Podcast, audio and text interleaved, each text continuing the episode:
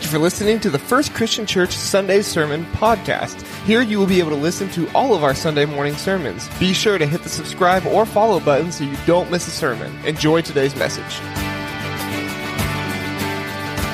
Hey, we're in a new series today called More or Less. More or less. You ever think about things that are more or less?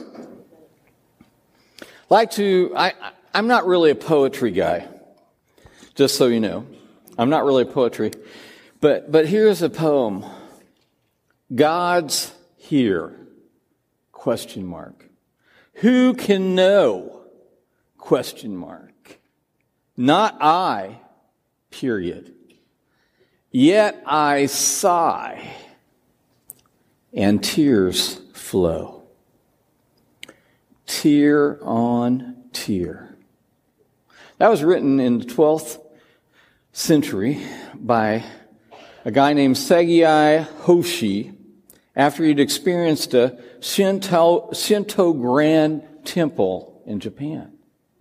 And what he was expressing was a desire to feel and experience the presence of God. A little boy cried out at night for his mother. He was alone in his bed. He cried out, Mom, come and touch me. Touch me with your finger. The mother was astonished and asked, Why? Because I want to be seen. And until you touch me, I will not be here.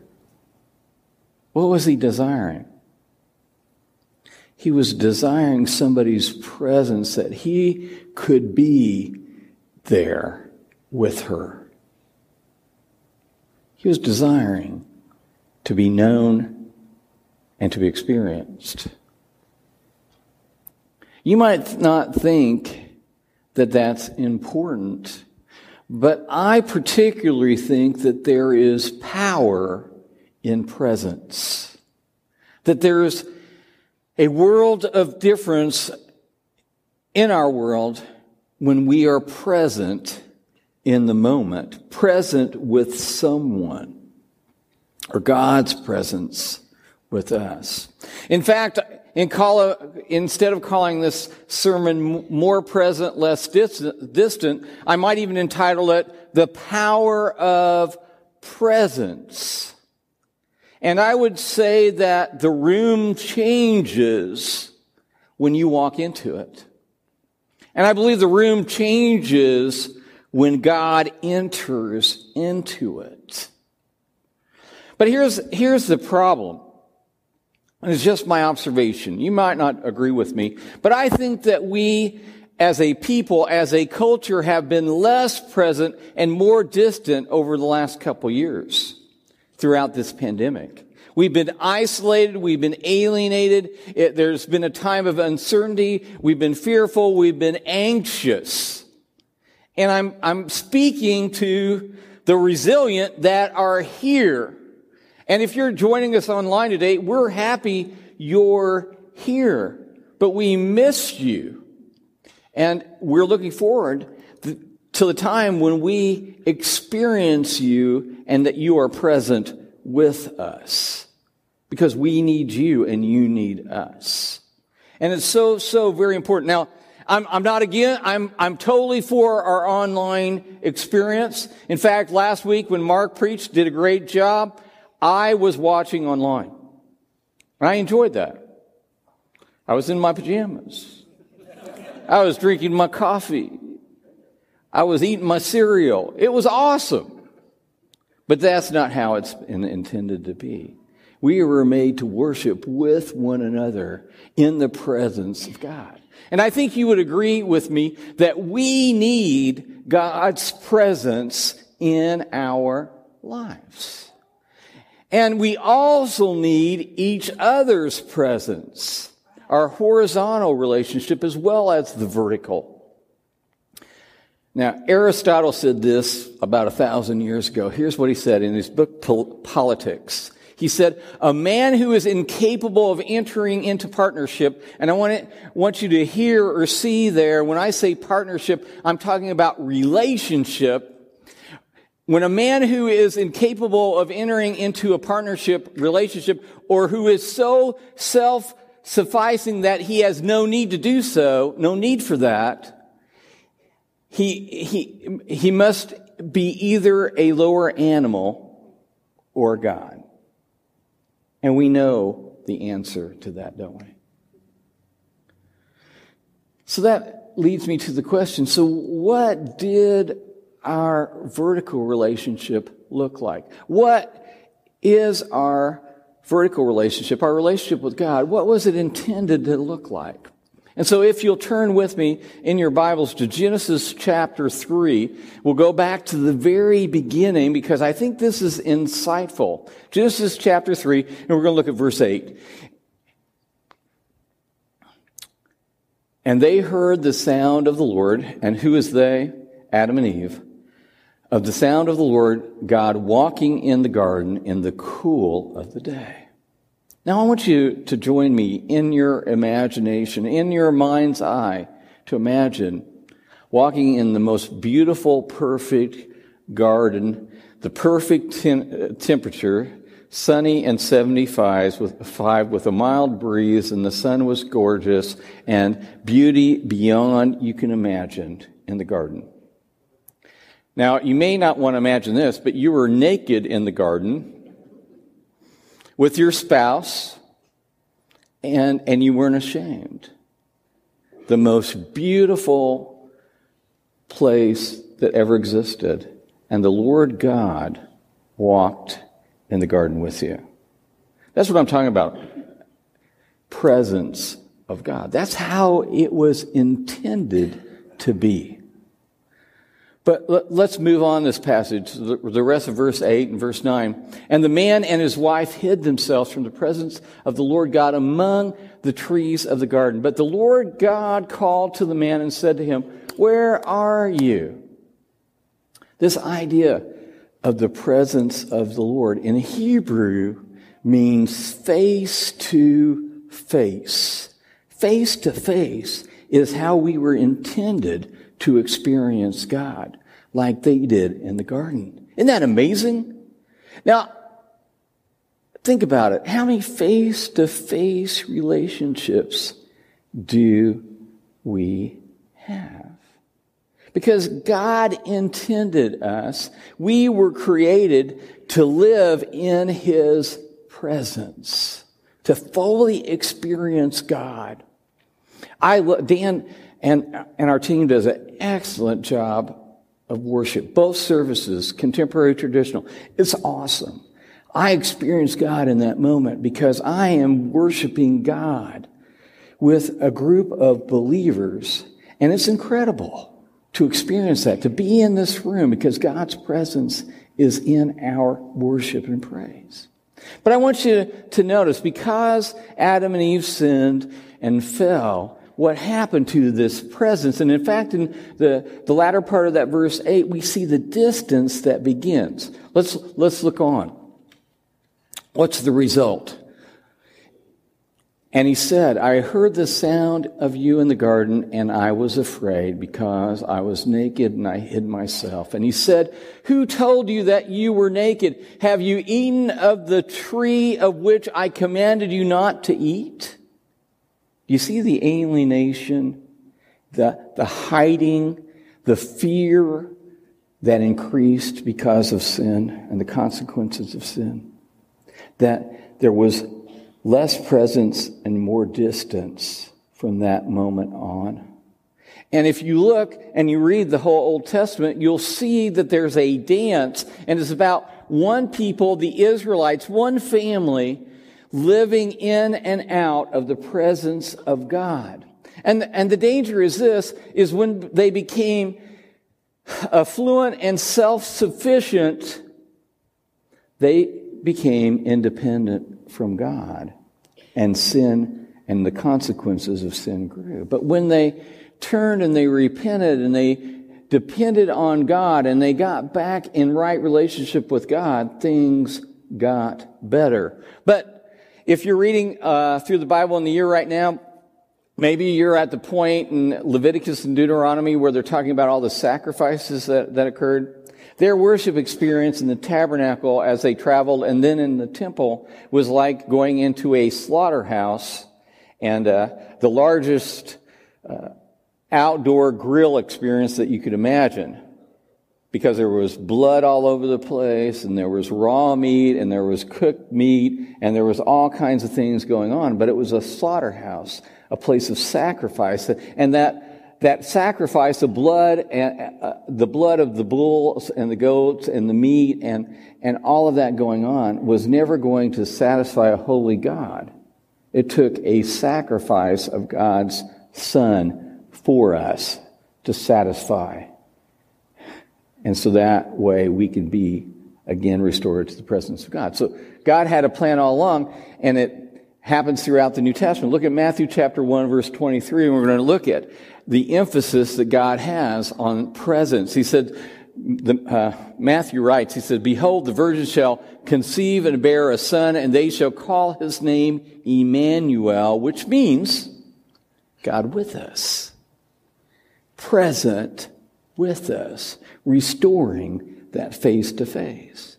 And then Jesus is sacrificed. He dies and his sacrifice rises from the dead. But the night before he leaves, or the night before he, he's crucified, he gives hope to the apostles and at the same time uh, tells them that he's going away. But if you look in John chapter 17 verses 5 through 14, really quickly we're going to land there. It says, But now I am going to him who sent me, and none of you asked me, Where are you going? But because I have said these things to you, sorrow has filled your heart.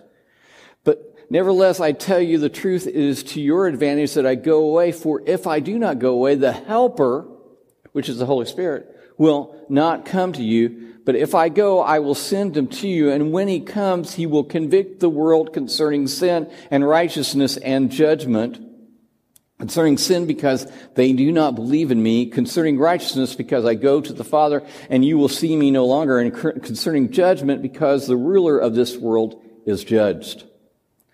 I still have many things to say to you, but you cannot bear them now. When the Spirit of truth comes, he will guide you into all truth. For he will not speak on his own authority, but whatever he hears, he will speak, and he will declare to you the things that are to come. He will glorify me, for he will take what is mine and declare it to you. All that the Father has is mine. Therefore, I said that he will take what is mine and declare it to you. Now, this is significant. We see in Acts chapter 2, the Holy Spirit comes on the apostles, and they were not to leave Jerusalem until the Holy Spirit came. Now, this Holy Spirit was radical. It was a mighty rushing wind. There were cloves of tongue of fire on their heads. They were speaking in languages. They were speaking in tongues. And it was dramatic. And Peter preached the gospel, and the other apostles preached the gospel. And on that day, 3,000 people came to the Lord and were baptized into Christ. And I think that's so cool because God provided his presence. Jesus said to us through his scripture, he said, even greater things than these, what we see Jesus doing, the church will do. You will do. And we are doing today. Can you imagine in that moment Jesus seeing in his mind's eye what is going on in the world today? billions of Christians worldwide, mission works and healing and, and physicians and hospitals and miracles going on exponentially beyond that moment because of the Spirit of God existing inside of you.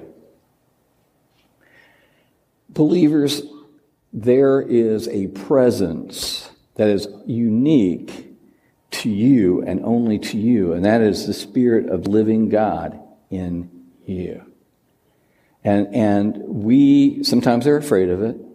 We don't need to be because it's always going to agree with the Word of God. It's going to always lead you into truth, into righteousness. It's always going to be there as an encouragement and to give life and to give hope in your life. And maybe some of you are not quite too sure about this Holy Spirit thing. But let me, let me tell you that when He guides you, it is for your good and for others' good. And, and we need to recognize the third part of the Trinity in our lives because Jesus told us that He would be present in us to do His work on the earth. And that is what this is all about. Not about glorifying ourselves. It's not about gifts. It's about fruit. And it's about bearing fruit for Christ. And then the Hebrew writer goes on beyond that in Hebrews chapter 13, verse 5, the latter part of this, and this is out of the NIV translation. This is an encouragement about his presence in you. He says, Never will I leave you, never will I forsake you. You are never, ever, ever alone. When he says never, that's like never to the fourth time. It's like never, never, never, never. That's his promise for you. You're never alone when you are a believer. C.S. Lewis said it this way. He said, we, we may ignore, but we can nowhere evade the presence of God. The world is crowded with Him. He is, He walks everywhere incognito. All it takes is our confidence and our awareness. Now, I want to look at our horizontal relationship. And if you look through the New Testament Old Testament, talking about our relationship with one another, there's all kinds of passages, but I, I just want to hit this one lightly today. I'm going to turn to Hebrews chapter 10, verses 23 through 25. And again, the Hebrew writer writes this to encourage us. He says, Let us hold unswervingly to the hope we profess.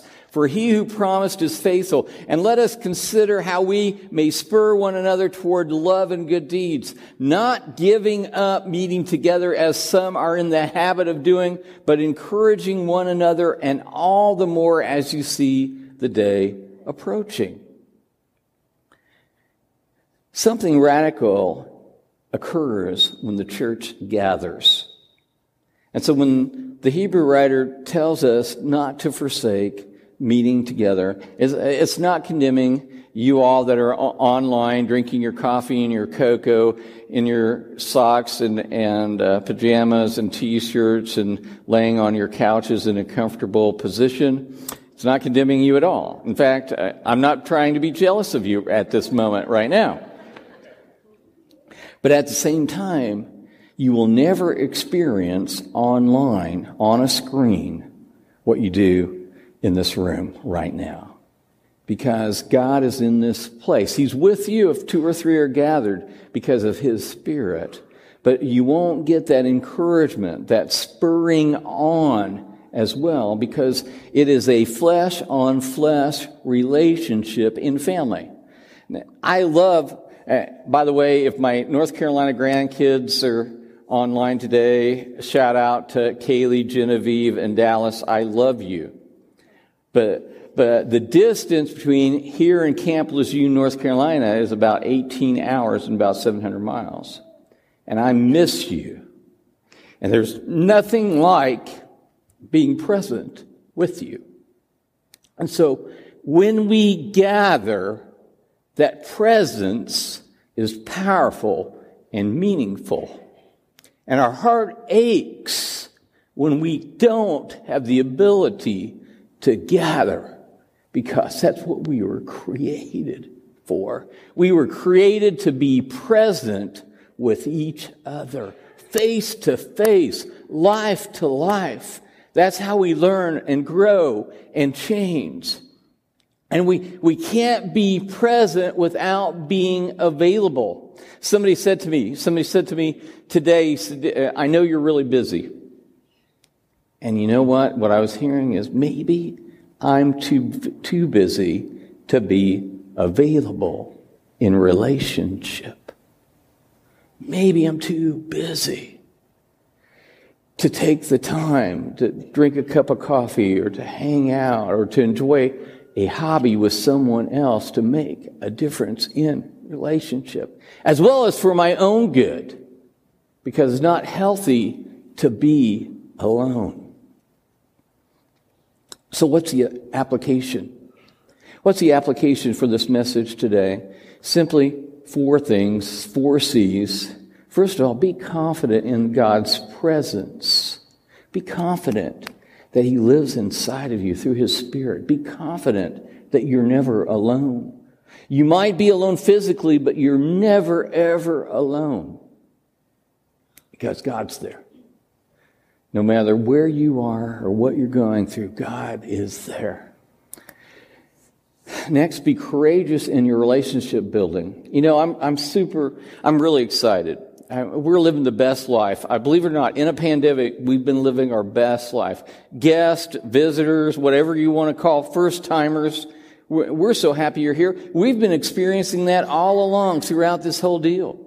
And it's so nice to greet people, but you've got to have courage to, to, to reach out and say, hey, join our fellowship. Be a part of our, our relationship. I want to get to know you. I care about you. I love you. We are, if you're in Christ, we're in Christ, you're part of our family. And, and we're glad you're gathering with us. We want to know you better. Be courageous in that. Third, be considerate in every relationship. Be considerate. I want to tell you, I got beat up on Facebook this last week. Yeah, I know you can't believe it. I did. And, and I just, I didn't respond. I just didn't respond. I got beat up. I was told how awful I was. And, you know, I know how awful I am. But, you know, uh, you know, here's the deal. Uh, there wasn't any response. I, it's, it's a character thing. It's an integrity thing. I don't have to respond to that because guess what?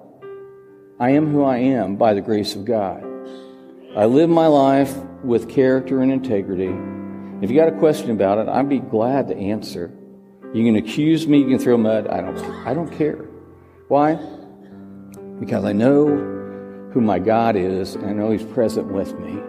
And somebody said, Love your enemies, do good to those who persecute you. Now, that's not my nature. I just want you to know. I want to throw mud back. I do. But I have, a good friend that I meet with face to face, and we were talking about this. And, and he said, You know, Chris, he said, I, You know, I just want to go, rah, rah, rah, but I know that's not right. I know that's not right. And that's a, a deeper walk with God to say, okay, God is my protector. I'm going to bless who curses me and I'm not going to try to get even. I'm just going to live my life with integrity, in character, the way God calls all of us to do. And I'm not perfect. I don't do everything right.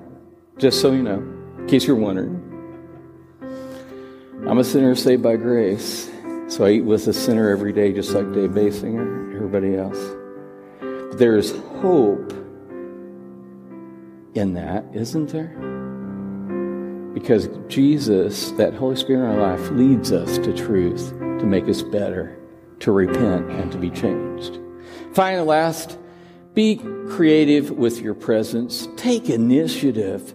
Be face to face with someone that needs your presence, that maybe is distant, maybe is alienated, maybe just lost and needs to be loved.